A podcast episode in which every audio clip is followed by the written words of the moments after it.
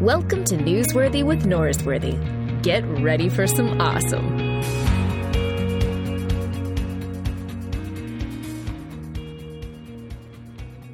All right, friends, welcome back to the show. Our old friend Brian Zahnd is on the line. Welcome back to the show, Brian. Hello, Luke. Now, Brian, we need to jump right into the very important things. I, you're a great pastor. Love listening to your sermons. You've written a bunch of good stuff. Been a guest multiple times, done a great job. But the real important thing we've got to jump to right away, first and foremost, is I heard a rumor that Eminem grew up on the steps of Yeah, your church. I mean, I- is that true or yeah, false? well, I wouldn't say grew up on the steps of the church, but um, Eminem, Marshall Mathers of hip hop rap fame, um, is from St. Joe as much as he's from anywhere. Um, no, he he he kind of bounced back and forth and ended up in Detroit in his later teen years, but younger years, younger teens, he was in the little town that I grew up in, Savannah, and also in St. Joe. Uh, he dated our lead guitar player's wife. what? Eh, eh, yeah, they were a little boyfriend girlfriend in middle school, and uh, he would all he was right, and he lived for a while right there when he first started the church on 11th Street, 7th and Sycamore, and he was in that neighborhood, and we kind of him from there. I and to, t- to tell you the truth, because I'm just really I was out of the hip hop world. Eh, I mean, out of the hip. I mean, I, I'm just out of it. I didn't know that world. You never were in And, the uh, world. yeah. No. And we and we were flying out of the little FBO, little private airstrip, St. Joe, and we were there in the FBO, and there's just like five or six people in there. And so I said, "Do you know who that is? Do you know who that is?" I said, "I don't know who that is. That's Eminem." I said, "I I don't know who Eminem is." But then uh, then I found out, well, yeah, that's he used to hang around with us, and uh, he'd, he'd come back to St. Joe. That's where he got married. And then they just toured the, the, the middle school where I went to school, and, and Marshall Mathers went to school there. They tore it down a couple of years ago, and he brought his entourage up, and they were all touring through the school and all. So he has a lot of connections. I mean, if you're going to be a you know a rapper, it's a, you, Detroit sounds a lot cooler than St. Joseph, Missouri. and, and he did move there, you know, in his later teen years. But yeah. So, So- anyway, and his grandma, his grandma came to our, his grandma was always saying to me, uh, I, Marshall say, what, what do you want, grandma? I can get you anything. And she'd say, I just want you to come to church with me. as far as I know, he's not been, but, uh, So he hasn't been. not But so you far. knew you knew of Marshall as a kid, Right. Growing up. Yeah. That is crazy. So, do you think you can get tickets? Uh, no. I is- doubt it. This is Unless- crazy because I don't know. Unless I work with grandma a little bit, maybe maybe through his grandma. Who knows? yeah, ask his grandma because if anyone knows you, they know you're a big music fan. They can't hear you, um, uh, you know, follow you on Twitter or you know, listen. I mean, your your new book even has a playlist suggested or a playlist in the back of it. So you're a huge music guy, and the fact that uh, you know Eminem, you didn't know that he was this kid who grew up in the area at first. That's crazy to me. That is Right. mind Yeah, blowing. it is crazy. Yeah. Now, you might not realize this, but you even have a line in your book that is the title of, I think, his newest album. His most recent album is entitled Road to Recovery, and you have that line in your book. Did you do that as an Yeah. homage to Oh. Eminem? Yeah, I didn't know that. Well, there you go. So, w- you you saw him recently. I guess he hasn't come to church. Do you think? Uh, do you think if you let him maybe lead a song or two, that you could get him back? Yeah, I mean that would be a risky move, but I would do it. Sure, why not? That is so nice of you.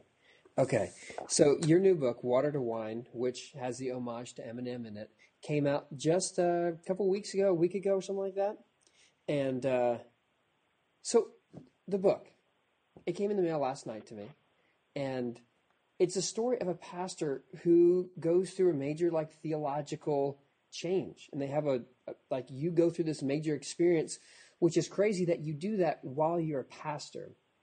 And since I know that you're a big music fan, it reminded me of a conversation I had with uh, uh, a guy named Zach Lind, who was the drummer for the band Jimmy Eat World, uh, a rock band. Uh-huh. Right. Do you know Jimmy Eat World? Um, I, I yeah, I do. Yeah, okay. I do. Well, anyway, so so Zach um, And I was I know I know he's watched my Monster God debate uh, that I did with Michael Brown a year and a half or so ago. Oh yeah, I mean Zach, he's a he's a well-read guy. He's he's a big fan of theology, and so it doesn't surprise me at all. But you know, Zach talked about what's it, like as a musician who's you know his band Jimmy World has had like a 20 year uh, career, and you you morph and you evolve as a musician, and it's tough because your fans don't always morph and evolve with Right. you as a musician. Now, as a pastor, I feel like that's amplified even more because you know people go to you as their you know source of theology, and that's one thing people typically don't expect to change. Right? Right. That, there's a lot in the book about how people were not excited. Uh, some thought you were a backslider. They wanted the old Brian back.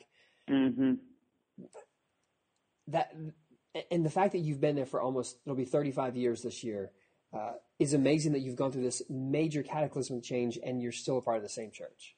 It's amazing. Yeah, yeah. So, are there a lot of people who have stayed the entire time with you? There's a lot of people that have stayed. There's a lot of people that have left. Yeah. And so um, the reality, Luke, is that you know you press on, you get excited about new people, but you know, um, first of all, Word of Life Church is in a city of about seventy thousand people. So what does that mean? That means if I go to the grocery store, I see former church members. Yeah. And if you, I'll see them on the cereal aisle, the soup aisle, the produce aisle, the frozen pizza aisle, you know, and I can joke about it, but there is pain there. And it's part of the reason, it's not the only reason, but it's part of the reason that I wrote the book. Um, because my theological journey, moving away from what I would call consumer Christianity, cotton candy Christianity, easy, cheesy cotton candy Christianity, grape juice Christianity, um, into a more robust, substantive faith. That's because I want to make clear that's that's that was my transition, uh, not becoming uh, liberal, not and if anything, if anything, because much of my transition involved embracing the great con- the great tradition that which the church has always confessed and believed and practiced. Mhm. If anything, that's a true conservative move. But uh, in the world of uh, religious right, Americanized Christianity, it's not often identified as such. No. Well, anyway, having done that from a fairly public posture uh, causes other pastors to be aware of me who may be going through the same thing or contemplating the same thing, or they are growing, developing, transitioning in their own theology, but they're nervous about, you know, how public they can be. So they reach out to me. You know, they can contact me at Twitter, Facebook, or something like that. Luke, I get these requests, or you know, would you talk to me? Uh, can I call you? Can I come see you? You know, I live in I live in Maine, but I'll come see you. I get these almost every day. I got one today from a pastor in San Diego that just desperately wants to talk to me. And so um, I wrote Water to Wine for those people, for those people that have found my uh, journey encouraging and maybe hopeful and helpful and want to know, you know, what direction I might give. Well, that book, this book is for them. But it's also a bit of my uh, hopefully humble yet robust defense to my critics because I I do want to say something to my critics that say, oh, you know, you just you just backslid and you just lost your faith, you just became emergent, and they use that in the most you know pejorative of ways. I said, well, here's really what happened. Here's my story. If you if you wouldn't mind, take a little time and and hear me out. So that's that's who I wrote the book for. Somewhat for my detractors as my apologia, my defense, but also for those that are looking to me for maybe some kind of hopeful and helpful guidance. That's that's Yeah. who the book's written for. So the book is, you know, I mean, it, it's got plenty of what you might call, for lack of a better word, teaching. It's pedagogical Yeah. in that way, you know Yeah. but but it's also um, at least it's at least half memoir and, and telling my own story. So it's it's it's me trying to translate great tradition theology into vernacular that would be familiar to American evangelicals, charismatics, uh, but in the context of my own story, which I think is is at least possibly interesting to some people. Yeah, well, so that's was, what's going on with that book. I found the book to be interesting, and I think you did a nice mixture of autobiographical along with what you'd call teaching or pedagogical stuff, where there definitely is a lot of substance to it, and you're defining why you would say, um, or how you would describe the mass-produced soda-like uh, Christianity of North America in and a, a better, more fulfilling, uh, life-giving substance that you're moving more towards. Yeah. Um, I don't think there's any way someone could have gone as much uh, through as much of a change if they weren't the founding pastor of the church that they were serving. You started this oh, church when you were no like way. 22, is that right? Yeah, I um, I look back on that and see that as kind of crazy. But you know, we live our lives as we live them, and sometimes we play the hand that's dealt us. And uh, I had a very genuine, dramatic encounter with Jesus when I was 15. I was kind of a high school Led Zeppelin freak, you know, long hair, just belonged to that kind of world, you know, Yeah. you know the Oh, that yeah. world Yeah, yeah. and, and that's what I was. I was I was the school Zeppelin freak, and overnight, overnight, I mean it was Damascus Road kind of stuff. What was the experience? I turned into the school Jesus freak. How did that happen? Uh, I I grew up in church, but somehow I I heard the gospel. Actually, it was at a David Wilkerson youth rally, of all things. It's a David Wilkerson youth rally, and it suddenly clicked that Jesus actually was alive and was Lord. And I came home that night and I walked into my bedroom. It was about midnight, and I had a mystical encounter with Christ. Hmm. The room seemed to fill with this bright light, and I fell to my knees. And I mean, it, it sounds pretty sensational when I tell it, so I try not to over sensationalize it. But but that's what happened. It was a it was a mystical encounter with Christ at the age of 15 that turned me overnight into the school Jesus freak. hmm And my nickname was Fry. Everybody called me Fry back then. Nobody they called called me Fry? Pastor Brian. They they called me Fry. I don't know. It, it's I, I got it in fourth grade from Richard Flanagan, and Oh, uh, I'm not sure exactly. I, I think it had something to do with my temper. I would fry. I, I was a hothead and got in lots of fights and stuff like that, Okay. even as a fourth grader. But Nice. everybody knew me as Fry. nice. And so people would say to me, they'd say, you know, after a few weeks had gone by of all this, you know, carrying my Bible to high school business, and they would say, Fry, man, I can't believe what's happened to you. And I would say, I can't either. That's crazy. I didn't expect this to happen, but it did. All right. Yeah. And so by the time I was 17, I was leading a ministry called the Catacombs. Yep. It was, we called it a Christian coffee house back in the day. It was basically a Christian music venue hmm that had some teaching, but mainly we would bring in like you know uh, Keith Green, Phil Keaggy, Paul Clark, Second Chapter of Acts, you know all these Jesus Movement era musicians. Uh, but I was functioning essentially as a pastor by the time I was 17, which I know is madness. I know it's crazy, but it, it still happened. So I tell people, look, I've been a pastor longer than I've been an adult. and this is true. And by the time I was 22, I was, you know, full-time pastor of this thing, Word of Life Church. I mean, And I've only been in one church all my life. I mean, from my conversion. And, and people will ask me, guys will say, you know, well, I'm getting ready to plant a church. I want your advice. I said, look, I've done it once in my life, and more or less by accident. Because I don't know anything about planting a church. Because didn't Word of Life in some ways kind of boil out of uh, catacombs? That that thing you started when you Yeah, yeah. It just it really just sort of morphed from this uh, Christian coffee house thing into one day we were now in our early twenties, most of us, and we realized we were we were essentially uh, relating to this as our church, and so we decided to make the leap, and, and I was the pastor, and off we went, and um, so I started off as Jesus movement. That's my roots. Yeah. And that that sort of funneled me into the charismatic renewal, which I found a lot of life in hmm until it became weird. But it but at first it was just a, a genuine Holy Spirit renewal movement. Um, but that then sort of led me into Word of Faith. I mean, I didn't make a decision. You know, you don't go from Jesus people to Word of Faith overnight, but it just sort of I, I don't know I just I, my path seemed to take me in that direction, Mm-hmm. and so then I was in you know kind of Word of Faith world, and that sort of just fit in nice. It just it just one day it just merged. You know, sometimes you're just driving on the highway, and you, you you've merged Just onto merged, something else yeah. and, and I merged on, and I was in religious right, and so here I was in my early forties, uh, religious right, word of faith guy, and I just thought, what in the world? Yeah. This is not who I am. How, how did I get here? Yeah. And and in desperation, I began. I just sort of said, well, I got I got to go back to the beginning, and I knew that I, that couldn't mean just reading the Bible, although I've always been a serious student of Scripture. But I but I had enough sense to know. Look, I'm I know I'm going to read the Bible through my own lenses.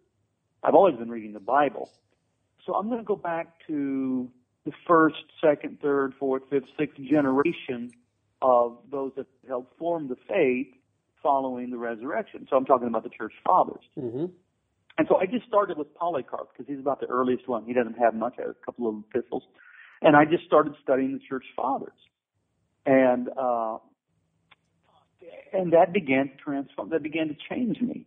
Finally, then I go on this, this, this kind of this epic fast for 22 days, didn't eat anything.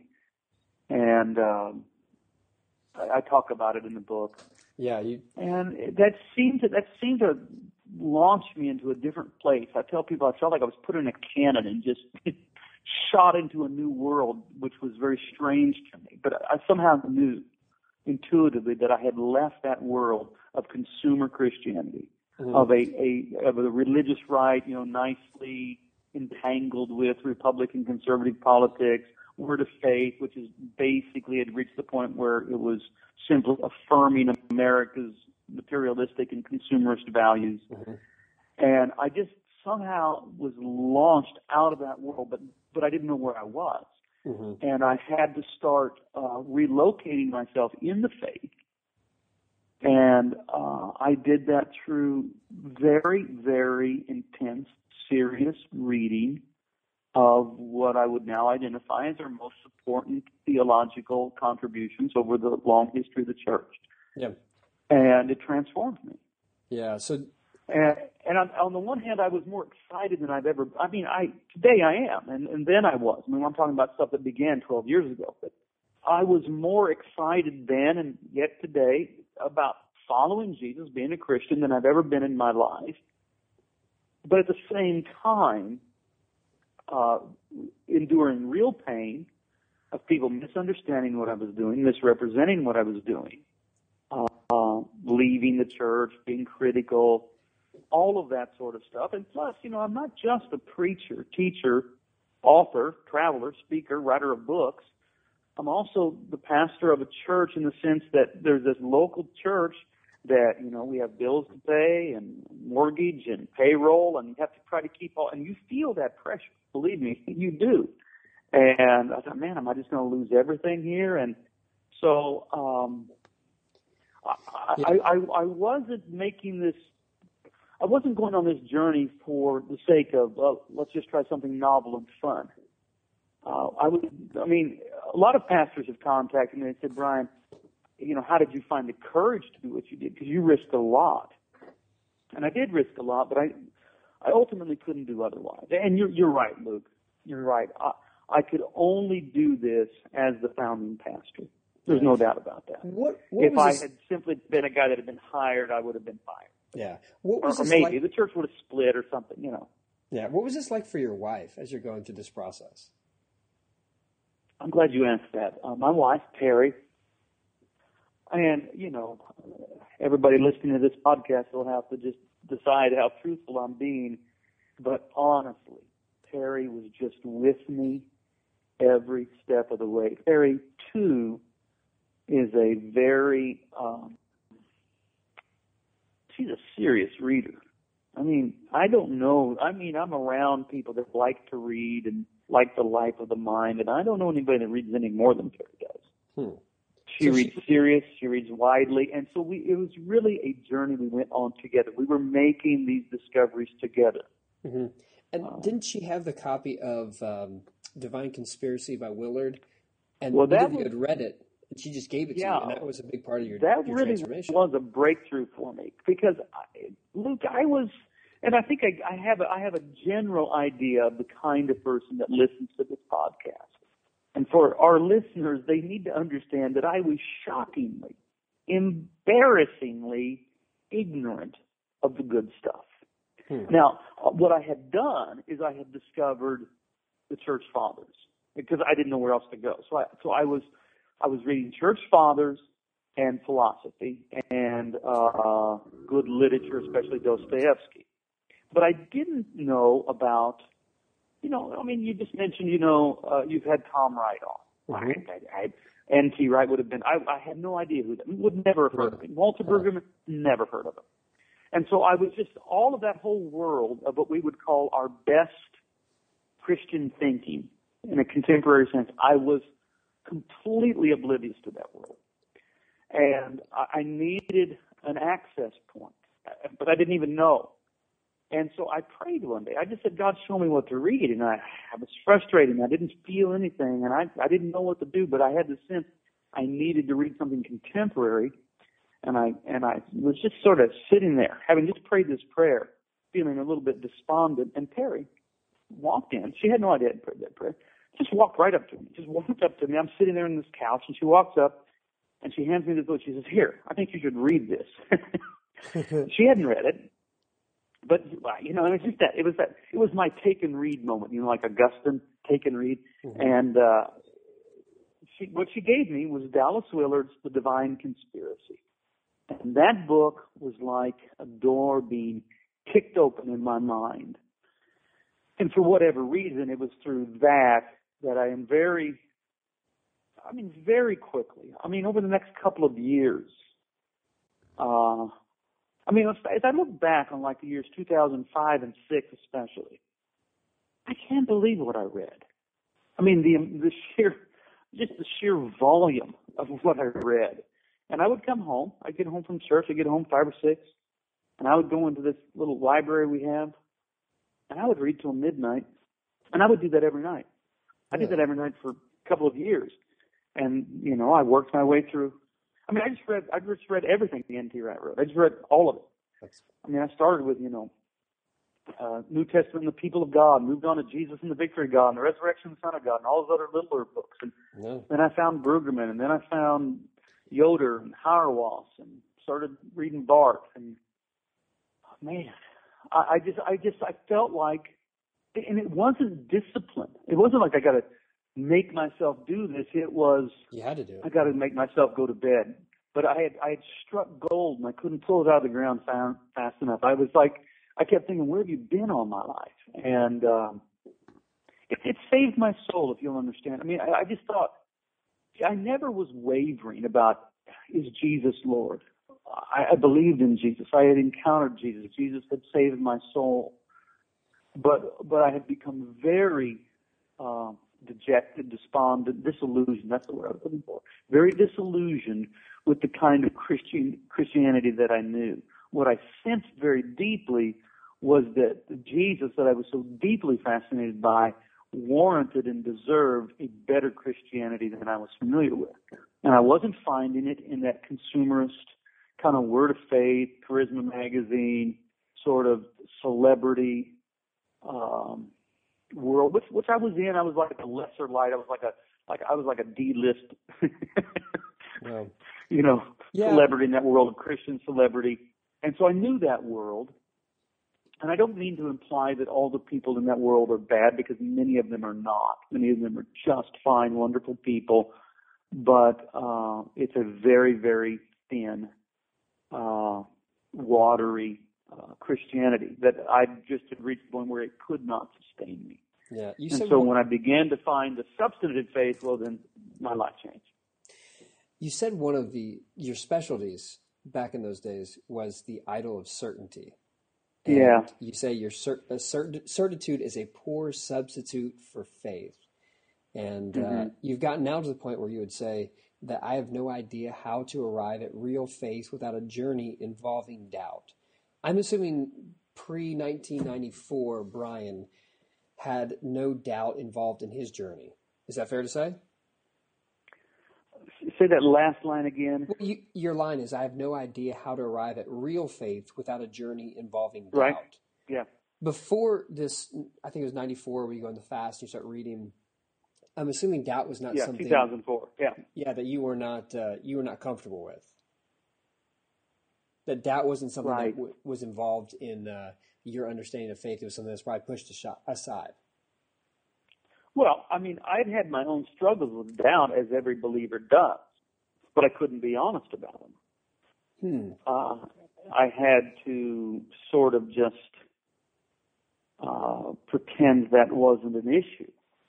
Um, faith, I mean, I mean, doubt is only a problem for people who are actually trying to believe, not not just settle into a second-hand thing that's been delivered to them and they just sort of uh, learn how to parrot a party line, but but a real faith cannot exist apart from doubt. I think somewhere in the book, I, I, I can't quote it right off the top of my head, but I referenced Frederick Buechner, which, by the way, he was another one of the rich ones that I found. Of course. Frederick Buechner talks about if there's no room for doubt, there's no room for me. hmm Um, you know, the, the the possibilities for doubt is the only thing that makes faith authentic. And um, what I also mean by certitude is this sort of this Bible answer approach to the Christian faith. Bible answer, man, do you have a Bible question? And somebody, you know, asks a question, and 30 seconds later, you give a little pat answer hmm where it's where where well I remember I remember like in the world of apologetics um people would say people will will try to critique uh, the Christian faith by critiquing certain claims about the Bible, which certain claims about the Bible and Christianity should not be necessarily confused. But people would say, you would hear this line, the Bible's full of contradictions. And Yeah. back then, what I would do is I would say, no, it, it's no, it's not. Um, and and I would have these little clever ways to try to get around every single apparent contradiction. Well, today, if somebody says the Bible's full of contradictions, I say, well, of course it is. Yeah. I know way more than more contradictions than you do. There are many contradictions. Exactly, Of course yeah. there are. Yeah. You know better Uh, than but that do. but that is that is not an issue. That is that is not a detriment.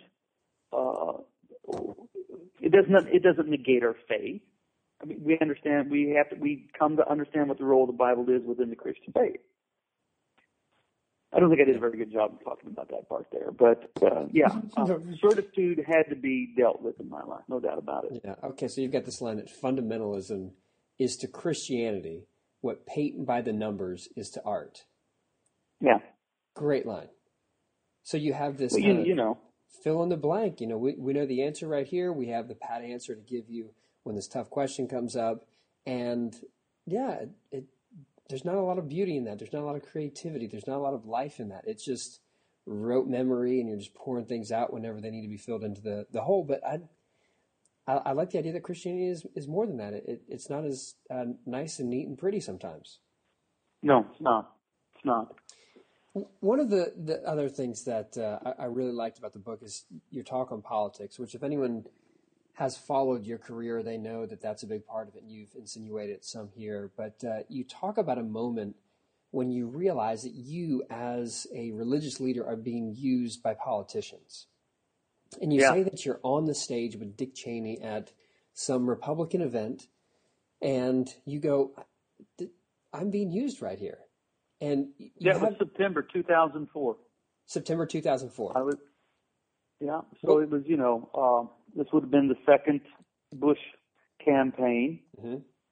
and um, I was in the green room with the vice president, and and I was just increasingly uncomfortable. And then we we, we all go out on the stage and they're playing music and all that, and I look out and there's there's a lot of people there. And I mean, there's a lot of people at this big rally at the Civic Arena. And I thought, man, half of them are my church.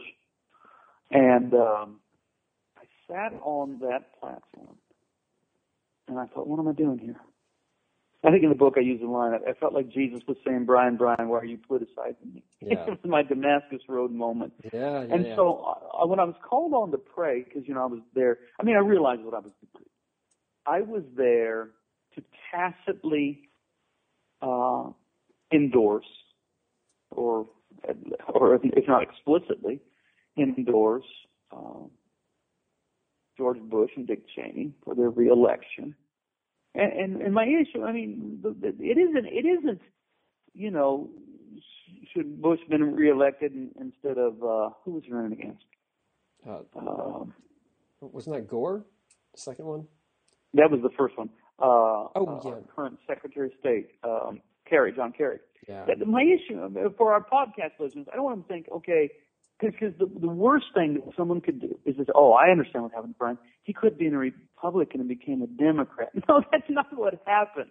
That's not at all what happened. I just saw that I needed to disconnect my Christian faith, my allegiance to Jesus, from a partisan hmm politicism. And I saw that I was simply being used. That that they wanted me to be the guy that would bring the little Jesus blessing, hmm so that I could com- commit, so that I could at least tacitly communicate if if you love Jesus, then vote for the elephants. Yeah. And I just, I, I and it was like a, an epiphany. It was Damascus Road. It was, it was, it was like that for me. It was a conversion away from that. And so when it came time for me to pray, I, I went up there to the podium, and I had some, I had a prayer prepared, and I didn't pray it. And I just sort of stood there silently. And I know it was awkward. I know people are like, "Come on, get on with it. You- You're just a little preacher boy here. Come on, pray, pray your nice little prayer and get out of here." Uh, but I, what I was doing was I was just praying to myself silently, praying to the Lord silently, saying, "Lord, forgive me. I I, I don't know how to get out of this, and I'm just going to pray a nice prayer and then leave." And so I just prayed the most generic, you know, I don't remember what I prayed, but it was as, it was just generic. Lord bless us. God bless everybody. Isn't God good? Amen. You know, I don't know what I prayed yeah. and and I le- I couldn't get out of there quick enough, and um, yeah, I, I You- couldn't I couldn't get out of there quick enough. My favorite line in the book is to the diminished role of religious adjectives, to the diminished role of the religious adjective in service to the all important political noun. Yeah, I like that because the religious world becomes just another way to describe the main thing, which is the politics. And right. yeah, yeah. So you're pushing back against that. You're pushing back against certainty. And when it comes And, to and that probably got me as much. That probably caused me as much trouble as anything. Why do you think that? Th- That and my critique of war, which Yeah, you know is well documented in Farewell to Mars. But Yeah, yeah. But well, I mean the um, the assumption that, and, and in the in the book in Water to Wine, I sort of I sort of uh, encapsulate the story of what happened, and it begins with um, pro-life issues, um, where where following Roe Wade in 73, uh, then along about 1980, you have the rise of the religious right with Jerry Falwell and Pat Robertson, and and there was just this deep naivete as Christians who were not too sophisticated in political matters are brought suddenly into this world and think, okay, uh, Republicans are right on the abortion issue, therefore they're right on everything. So that the Christian position in that religious right world became you are pro life, meaning anti abortion, you are pro war, pro gun, uh, you're anti immigrant, you're you're anti assistance for the poor. I mean it becomes absurd. And um I'm pro life. I'm certainly pro life. I'm pro life because I'm I'm I'm against uh, abortion. I'm against war. I'm against death penalty. I'm against the proliferation of guns. I'm against making health care unaffordable for millions. That's all pro life. But it doesn't line up necessarily with one particular political party, and neither am I interested in that it do so. Um, I, I'm I'm a Christian. I'm following Jesus. I've pledged nothing to elephants or donkeys, Republicans, or Democrats. I've pledged everything to the Lamb, Jesus Christ. Mhm.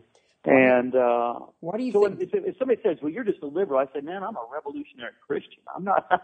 that's what I am." Yeah. Why do you think that got more negativity than other changes? Because obviously you changed about certainty, you changed about uh, maybe prayers, less about you getting something and more about you becoming a certain kind of person. Why was the politics slash war the piece that got you the most negativity? I I think it has something to do with where we ultimately derive our prime identity. America is increasingly polarized politically and energized.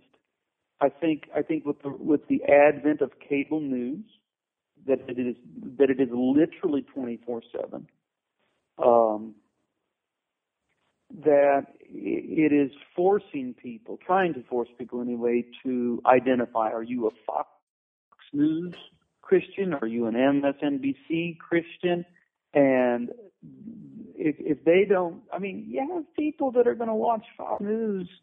I don't know, 15 hours, 20 hours, five hours a week, and then they're going to come hear a 30 minute sermon from their pastor, and if their pastor doesn't confirm everything that you know Bill O'Reilly and Sean Hannity and all the rest are saying, then then they just feel like they are a traitor, that they betrayed, that they're they're on the other side or something like that. I, I think I think we've reached the point where for for far too many American Christians, political identity is in fact the first identity. That is their supreme identity. And the suggestion that Jesus does not, cannot be conscripted to your particular partisan ideology creates such cognitive dissonance that the only way they can relate to it other than a contemplative conversion is simply to lash out in anger because they just can't they can't handle that dissonance within them that possibly there isn't a nice lineup of Fox News ideology and Jesus that you might have to at times choose one or the other, and that's that's that's a that's that's hard for some people to bear. No. So I've heard that you you lost a large chunk of the members from your church right around this time. Percentage wise, do, do you have an idea of what percentage left when you start Oh, talking it about was, this? it was it was at least half. Yeah, at least half. So you know, yeah, uh, yeah. I mean, as yes, it's, it's more. We've had some other new people that come, but yeah, it's more than half. And so that's Hmm. painful. I mean, I'm I'm not going to say that it's anything other than painful. Now, you know, God is faithful and time heals wounds, and and those things are true as well. Um, but I mean, if I was simply going to make a career of the ministry, you know, what you do, Brian, is you just shut up and you just just keep doing. You know, I know how to write sermons. I know how to do that. I know what people want to hear. Write good sermons about stuff they want to hear, hmm and just shut up about the rest of this. That that would have been a very, very smart, intelligent career move. I, I also would have lost my soul hmm because you can't unknow what you know and be true to yourself. hmm And so I would at least like my, I I would hope that my critics could say, well, I think Brian's wrong. I think he's mistaken, but I also respect him for being uh, true to himself and very sincere and, and, and trying to seek Jesus. I don't know if they can say that or not, but Well, um, if, if it makes you feel better, I make my case in the book that that's what I've done. if it makes you feel better, I'll say that about you. Does that help Well, thank you. a little bit? Okay. Yeah, but one- you're not one of my critics. You don't know that. I actually have a different name that I go by on the internet when I'm writing Oh, reviews about you. okay. Um, okay, one thing That's awesome. that I would critique you about in the past, which I can't do anymore, is I tried to get more information from you about your teaching on prayer. I wanted to learn more about it. Right. I've been able to come to one of your prayer schools, but guess what? That information is finally available in the book, and I was ecstatic. Yeah, yeah. I mean, I mean, some of it's in there anyway. Yeah. You were you were evasive in previous interviews. You danced, you ran, you hid, but finally it's out there for the masses who can't make it to scenic Missouri. Yeah, there, there's two chapters on prayer. It started off as one chapter. I thought I'd divide it up into two, but yeah, there's the Jerusalem bells chapter and Yes. then the sitting with Jesus chapter. Yes. And in all in all seriousness, Luke, uh, here I've been a pastor for it'll be 35 years in November, officially, and it's the only thing I've done my entire adult life. Uh, and you know, here's here's here's how I evaluate myself. I think, well, I think I'm a pretty good preacher. I don't know that I'm a good pastor. I don't know. I you know I've struggled with that. Am I a good pastor? Or not. But this Uh-huh. one thing, teaching people to pray. I, I I feel like ah I feel like I've been a good pastor in that. And that's something I've been doing the last four or five years with the prayer school and teaching people how to pray. It's I feel like I've never done a better job pastorally than when I do that. Hmm. Uh, I love doing it. I'm gonna be. I'm gonna take a. There's a church out in New York that's gonna have me out, and I'm gonna take their staff on a retreat and teach them prayer school, and then hang out and preach in their weekend services. But uh, I feel like um, that if I've if I've done anything really worthwhile pastorally, it is the prayer school and teaching people how to pray well. Well, I've had people who've gone to that event who've told me wonderful things about the event. They Yeah. It was outstanding. It was great, and they highly recommend it. So that does not surprise me that you feel that way because that's the inside scoop that I've gotten about it. Yeah, and well, that's so good. you you have people across the board who who like it, who've appreciated it, and that's one of the things you talk about the book that you've kind of gone from being a very sectarian. Um, my way is the only right way. I need to pray and convert all you other heathen Christians Right. to mine. But now it's you're you're quoting you know our favorite Franciscan priest Richard Rohr in the book. Mhm. Um, you you have people from all across the spectrum that have become part of your faith. You tell a story about how you went to um, speak to a, a group of you know a couple dozen nuns, and that's become a relationship that's continued to this day. And now you have a far more ecumenical faith. And uh, as someone who grew, I- I grew up in the, and, and I'm so part of the Churches of Christ, and our tradition tends to be very sectarian as well. And as someone who's gone through a journey that has some commonalities to that, where I find myself being fed and blessed by people from different traditions. I, I love to hear that from someone who started a different place but ends up at the same place as me, who's saying, This isn't just like healthy for the church, it's healthy for my soul. I grow because of these relationships with people from different denominations and tribes. I'm very sincere about that. From my vantage point, and this is only from my vantage but I'm not saying this is objectively true, but this is my perception. I speak of about six, let's say six branches of the body of Christ Orthodox, Catholic, Anglican, Mainline, Evangelical, Pentecostal. Mhm. And uh, I am comfortable with all six. I have I, I read widely. I read from all six of those streams, um, and and this this may strike people as very either naive or hopeful or maybe sort of quaint, but I'm sincere when I say I really think that all six have about the same amount of truth. It's just that each one has each one seems to be custodians of particular treasures. And the way I see myself now is I have a passport and I can travel widely. And I, I mean, just two weeks ago, I was hanging out with some Orthodox um, brethren, and um, you know, and I, I I'm close with a lot of Catholics, and Sister Paula and Sister Jenny and Audrey and Lynn and Sarah and Rita and all the rest of the Benedictine Sisters of Perpetual Adoration in Clyde, Missouri. I count them among my closest friends. And I read a lot. I mean, and I, I'm a big fan of Pope Francis. I just say, rock on, Pope Francis. Um, I think he's great.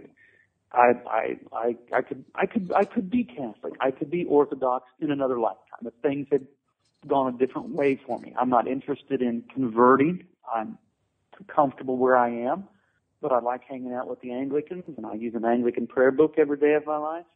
Uh, I, you know, I mean, we just had uh, Walter Brueggemann in uh, a few months ago for a conference, and that would he he would represent you know some of the very best among mainline Protestant thinkers, and I've been more or less among the evangelicals and Pentecostals, charismatic, most of my life, and so that's kind of where I'm from. But but I just feel so at home, relaxed, at peace, that I can go to a Catholic mass or I can go to one of those beautiful orc services or an Anglican gathering or hang out among mainliners and not feel like I have to judge them, critique them, convert them. I just say I can just delight myself in the beautiful diversity of the body of Christ. And that's a, that's a wonderful place to be if people can arrive there. Yeah, and, and I hope everyone can get there. And I think your book, Water to Wine, is a great resource to show people how that process can work and how you can do that, like you said, without feeling like you need to convert, but to use that as a resource, to use it at a way for you to uh, to use your language, to have a passport to go into different traditions, to see the things that they valued and they appreciate and the Yeah. things that they bring to the larger body of Christ.